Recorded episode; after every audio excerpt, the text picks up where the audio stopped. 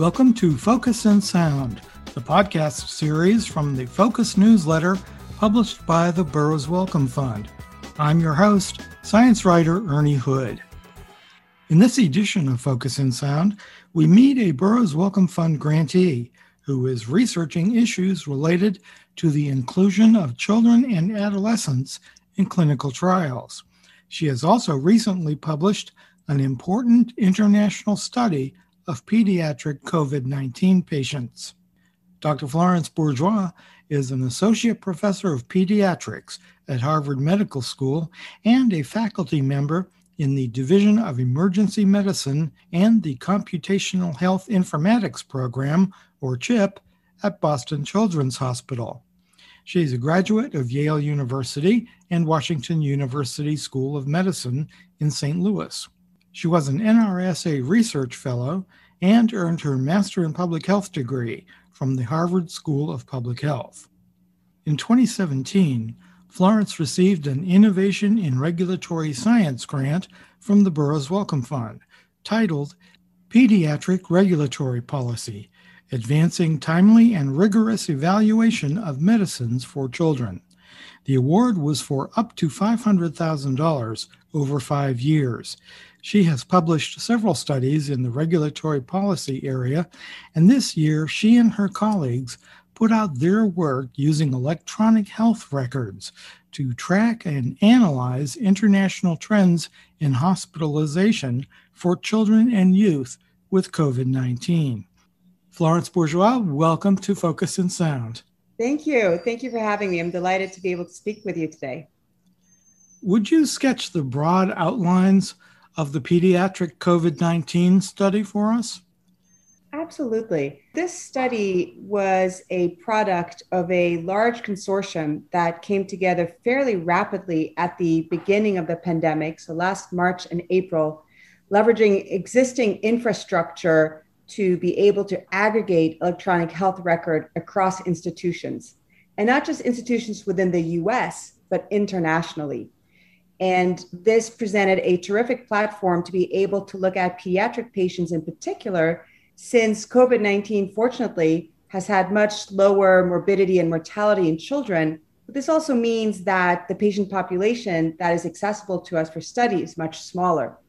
So we were able to take an international perspective to characterize the clinical presentation of COVID 19 across hospitals in a number of countries and also demonstrate this type of large scale informatics approach to aggregating data in a rapid fashion, which is particularly important during the evolution of a pandemic like COVID 19. So, what conclusions did you reach? So, we were able to find certain clinical features that were specific to patients with COVID 19 in terms of complications as well as certain laboratory abnormalities and we also were able to find that the data quality that we were able to produce using this approach was quite robust. So we are continuing additional studies now, leveraging the same resource to dig into other aspects of COVID 19, specifically for kids. And how did the study advance our understanding of epidemiological and clinical features associated with COVID 19 in children and youth? One of the findings was that there were abnormalities in coagulation in children. So, that is a specific feature that has also been corroborated in other studies. So, that would be uh, one specific result. And another one was the complications we saw around um, cardiac rhythms, disturbances in, in um, cardiac rhythms, and also around seizure activity, as an example. So, identifying those specific clinical features is another data point for to guide further research. During the pandemic, many of the skeptics have been spreading the misinformation that COVID did not affect young people and children. Although rates and severity of infection have been lower, they are far from immune, aren't they? That's right. And in addition, not only can kids certainly be infected with SARS CoV 2, so COVID 19, but they also have very specific and unique phenotypes. So, for example, multi system inflammatory syndrome is a phenotype or a disease presentation that we've uncovered that is very specific to children and not seen in adults. So, understanding those disease presentations and being able to study them is certainly important. And beyond that, we're concerned not just about kids being infected with COVID 19, but also their role in transmission and as vectors in the population and in the community. So, that's another important factor to keep in mind, even if fewer kids are actually affected. So, Florence, what would you say are the wider implications of your findings? From this specific study, I think that one major takeaway is not even the actual clinical results, but really the methods themselves. This informatics approach to creating a network across institutions, across healthcare systems, and countries, even in order to characterize COVID 19 this could be extended beyond just our research question that we were addressing around COVID 19 to other conditions and diseases. So it really represents a, a platform of sorts on which we can build future investigations. Have you been able to use these methods to address vaccination rates? That's a great question that is not something we've tackled, and we're still um, understanding exactly how we might be able to incorporate vaccination rates. But certainly, it is critical that we understand the importance of, of vaccination in kids, since there has been quite a delay in terms of vaccinating kids versus adults. So it's only since March 10th that the FDA approved vaccination for kids down to 12 years of age.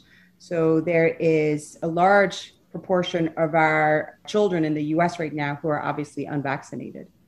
You also assessed laboratory results as part of the EHR work, as you mentioned. What kinds of trends did you see in that data? The biggest one was around coagulopathies. Those are the, the laboratory measures we use to measure something like blood clots. And we found abnormalities in those in particular. And again, this has been seen in other reports as well. So is a nice confirmation of other studies and provides a basis for, for future investigation to understand the, the pathophysiology behind those abnormalities. Will the methodologies your group used in this study serve as a model for future research efforts? Part the underlying informatics infrastructure was already in place which is what allowed the team to very rapidly repurpose it towards COVID 19. In April already, they had, or in in April, I think that's that's right. They had tens of thousands of hospital records already on patients across a network of institutions, which is really quite remarkable. So the innovation wasn't so much maybe in the basic features of the, the infrastructure, but certainly in the rapid repurposing and then further development specific to COVID 19. Did the hospitalization rates for children and youth in the six countries mirror population level infection rates? That is a terrific question. And actually, one of the findings that we highlight in our paper is that indeed, with this network, we were able to mirror some of the national or population level disease rates. So, what this indicates for us is that using these computational methods, we can do some level of surveillance that can, in fact, complement other types of surveillance that are done, for example, through the CDC or other government agencies. So this can be another approach or another tool to monitor population level infection rates. What about clinical treatments? Were the approaches used in the pediatric population similar to those in the adults? They were not, which wasn't actually a surprise to me beginning in the really the first weeks and months of the pandemic, there was a lot of exploratory use of a number of therapeutics that we saw in adults. In parallel to that, there were a number of therapeutics such as remdesivir that were entering clinical trial and being developed for use in adults. For kids, all of the repurposing of existing drugs and exploratory use would be very much off label and so, as clinicians, we tend to be more hesitant to use drugs in ways that have not been established in terms of safety or efficacy already in adults. So it wasn't surprising to me that there wasn't widespread use of a number of those types of exploratory therapeutic approaches. What I think was more remarkable, though, is that there were very few children who, for example, received remdesivir, which is a drug that was quite promising, or I think there was a lot of hope that this would be an effective treatment early on.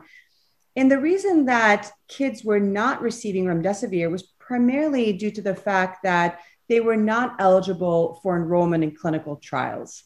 So many adults had access to remdesivir through clinical trials, but for children, they needed special types of permission in order to be eligible to receive remdesivir. Florence, that brings us to your long term work in regulatory issues regarding pediatric populations.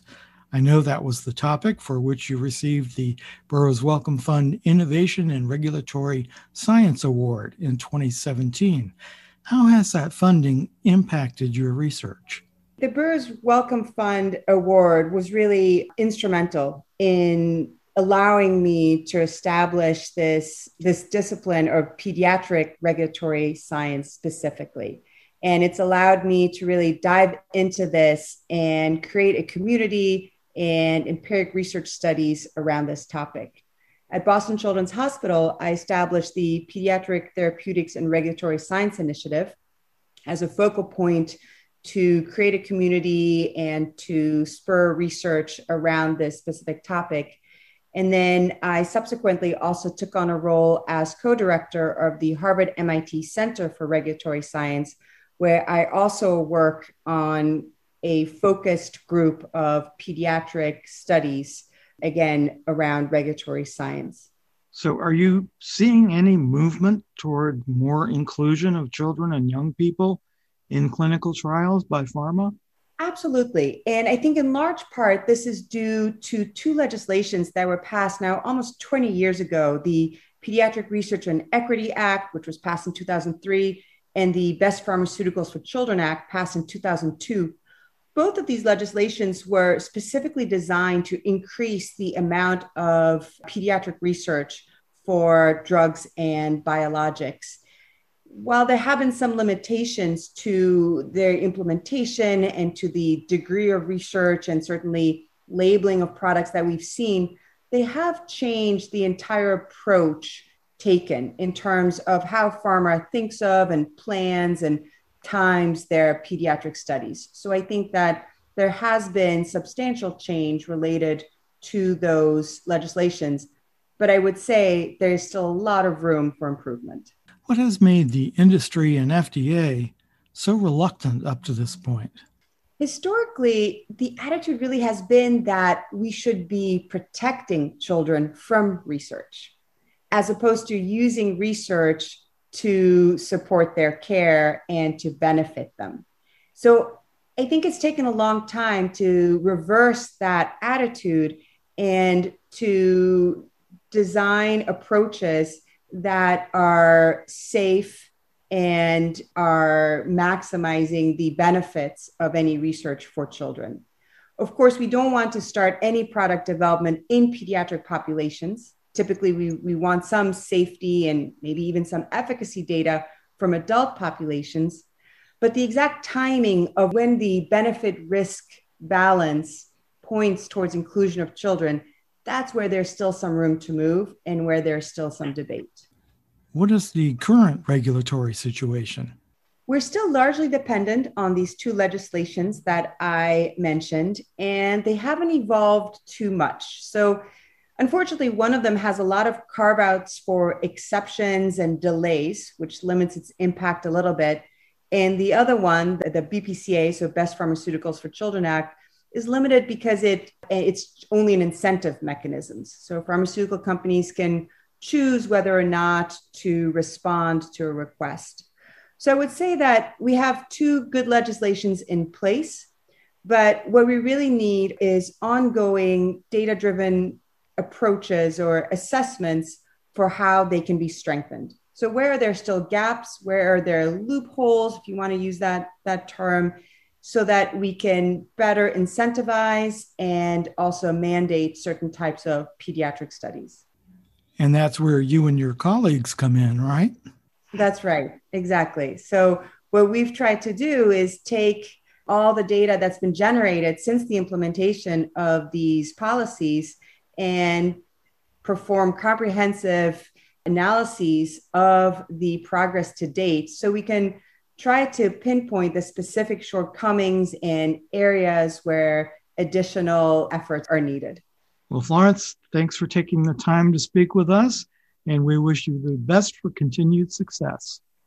Thank you so much for having me today, Ernie. It was a pleasure speaking with you. We hope you've enjoyed this edition of the Focus in Sound podcast. Until next time, this is Ernie Hood. Thanks for listening.